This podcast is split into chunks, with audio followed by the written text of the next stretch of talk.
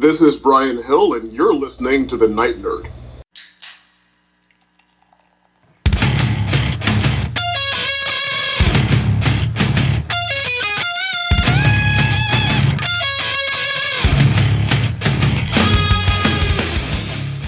Welcome to the Night Nerd Podcast. I'm your host, Lance. It's Wednesday. We're going to talk some comic books. All this week, we are celebrating 2020. And you can't see it because this is an audio medium and not a visual one, but there were air quotes over celebrating. Uh, 2020 is over, thank goodness. So here we are. We're, but a lot of good things happen, and that's what we've been looking at. You know, we've been giving out our 90s favorite TV shows and movies and video games and everything. And today we're going to talk comics. 2020 was a hard year for comics. Uh, th- there were no new comics for a few months. You had the whole uh, DC left Diamond and DC laying off people left and right, and then bringing people in, and then laying people off, and it was a roller coaster for a comic book fan. We didn't have free comic book day.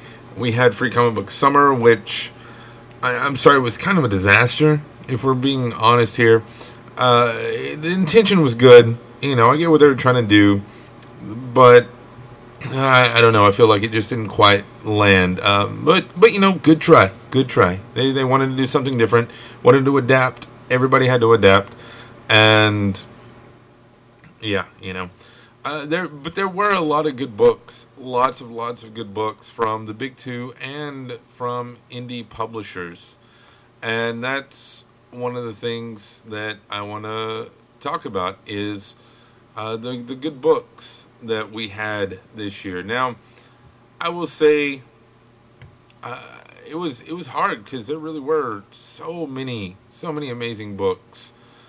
Um, over at Marvel, you know, you had X Men from Jonathan Hickman doing their their stuff. The Ten of Swords. You had Donny Cates taking over Thor and doing some crazy stuff with Venom. Al Ewing continuing to kill it on the Immortal Hulk. Chip Zdarsky telling one of the best Daredevil runs uh, ever. Uh, it's just absolutely amazing. And dealing with him, you know, killing somebody and the repercussions of, of that and what what comes out of it. Marvel's big summer crossover Empyre had the Avengers and Fantastic Four put back in the front and the Kree and the Skrulls and uh, I mean there's a Marvel crossover a lot of extra issues and stuff but it was handled really really well Avengers I loved Jason Aaron taking over doing some cool stuff with uh, like Moon Knight we're getting into his Phoenix stuff now in 2021 but uh, just absolutely amazing, amazing book.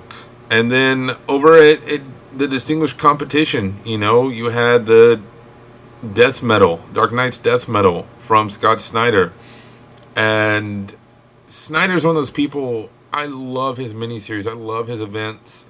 Um, for some reason, I can't get in on his long form, you know, but his short stuff is just amazing. And actually, the final issue of Metal comes out this week, so that's that's pretty cool. You had Joshua Williamson wrapping up his Flash run, doing some year one stuff.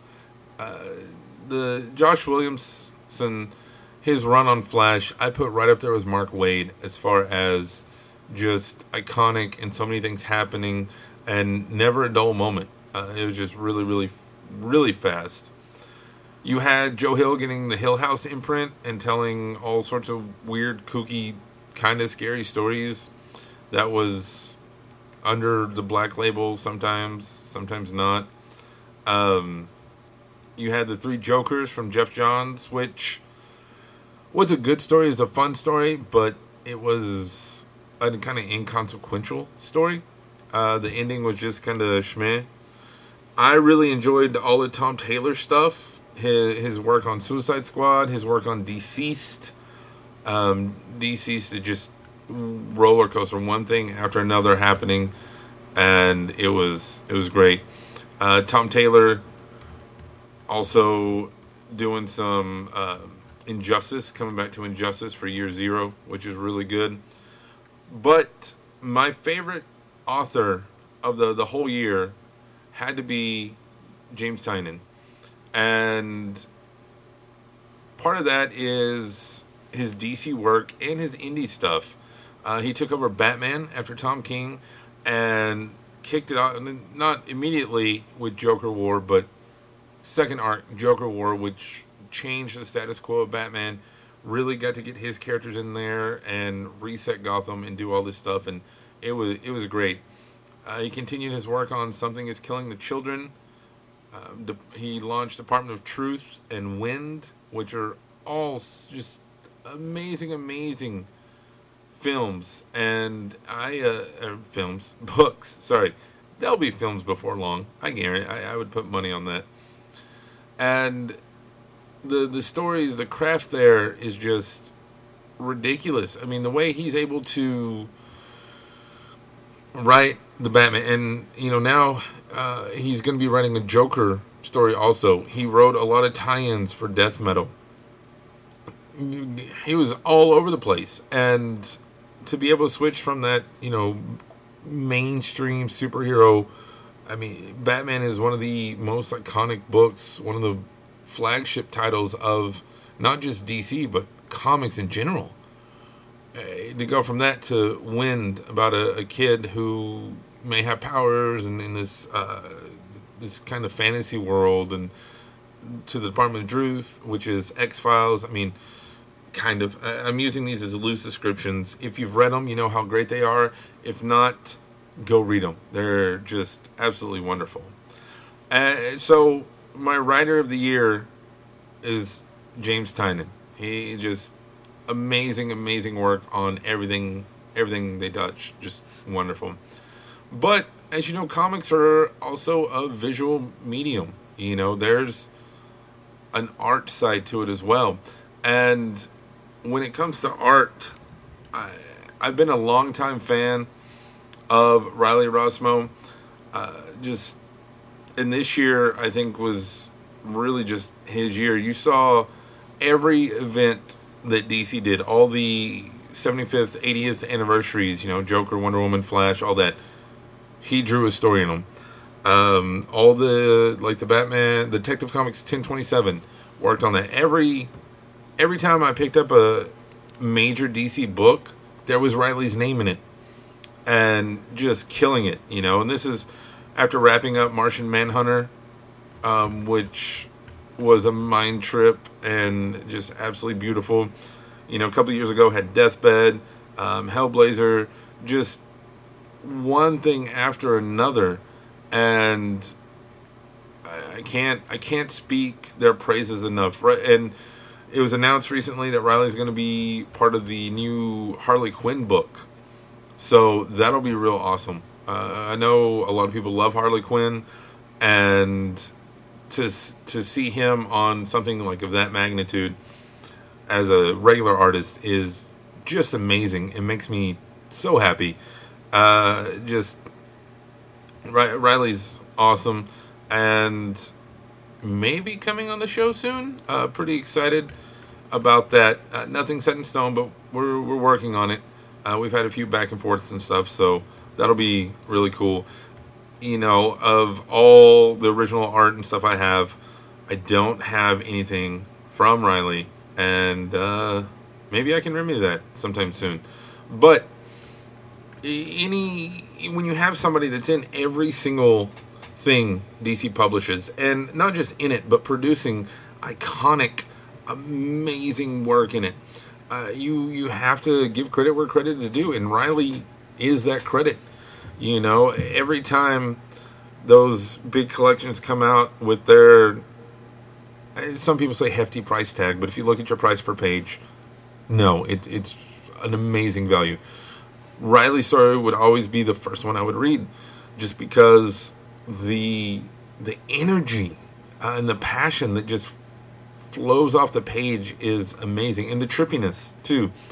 Riley is able to not only tell an amazing story, um, which is a lot harder than most people think, you know, but to tell it in this surreal, trippy, yet also grounded way.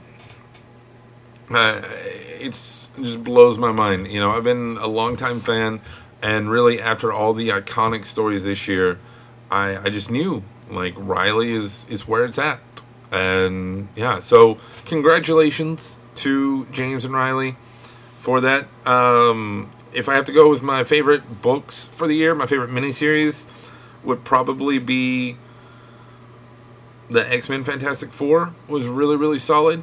Um, Death Metal ended this year, so uh, and then my favorite ongoing series. Oh, I I honestly maybe maybe Flash because Flash was always at the top of my list. Um, I know you're saying, "Oh, Lance, you should have known this before you recorded," but it literally changed. Like about the time I'm like, "Oh, it's Flash." I'm like, "Well, but Daredevil was really good." Oh, well, Spider Man had some good stuff. Well, Avengers was good, but then Batman was great, and so it's it's hard. They really were. 2020 was a crappy year for the comic industry, but it was a great year for comics, and so I want to thank uh, not just James Tynion and Riley Rossmo, but all the creators out there who, you know, struggled through the year and continued to produce amazing content and amazing work and get us through that. Because I know like, personally reading comics helped get through 2020 and it was just wonderful and amazing um, yeah I, I got to Friday I'll talk a little bit more about some other creators I got to talk to this year and stuff but let me know what was your favorite book of the year you can let me know in the comments below here on SoundCloud or on social media Facebook Instagram YouTube Twitter everywhere just let me know uh, email me, nightnerd at thenightnerd.com. Make sure to follow me on Twitch at Night Nerd Podcast. And if you have the time, I'd love for you to check out our Patreon, patreon.com slash the Night Nerd. But otherwise, that's going to do it for me today. Again, my name is Lance. Thank you all so much for listening, and we will see you next time. Hey, this is Khary Payton. I'm Cyborg from Teen Titans and Injustice and Injustice 2 and Ezekiel from The Walking Dead. And you're listening to The Night Nerd. So keep listening. Also, booyah! because I'm schizophrenic.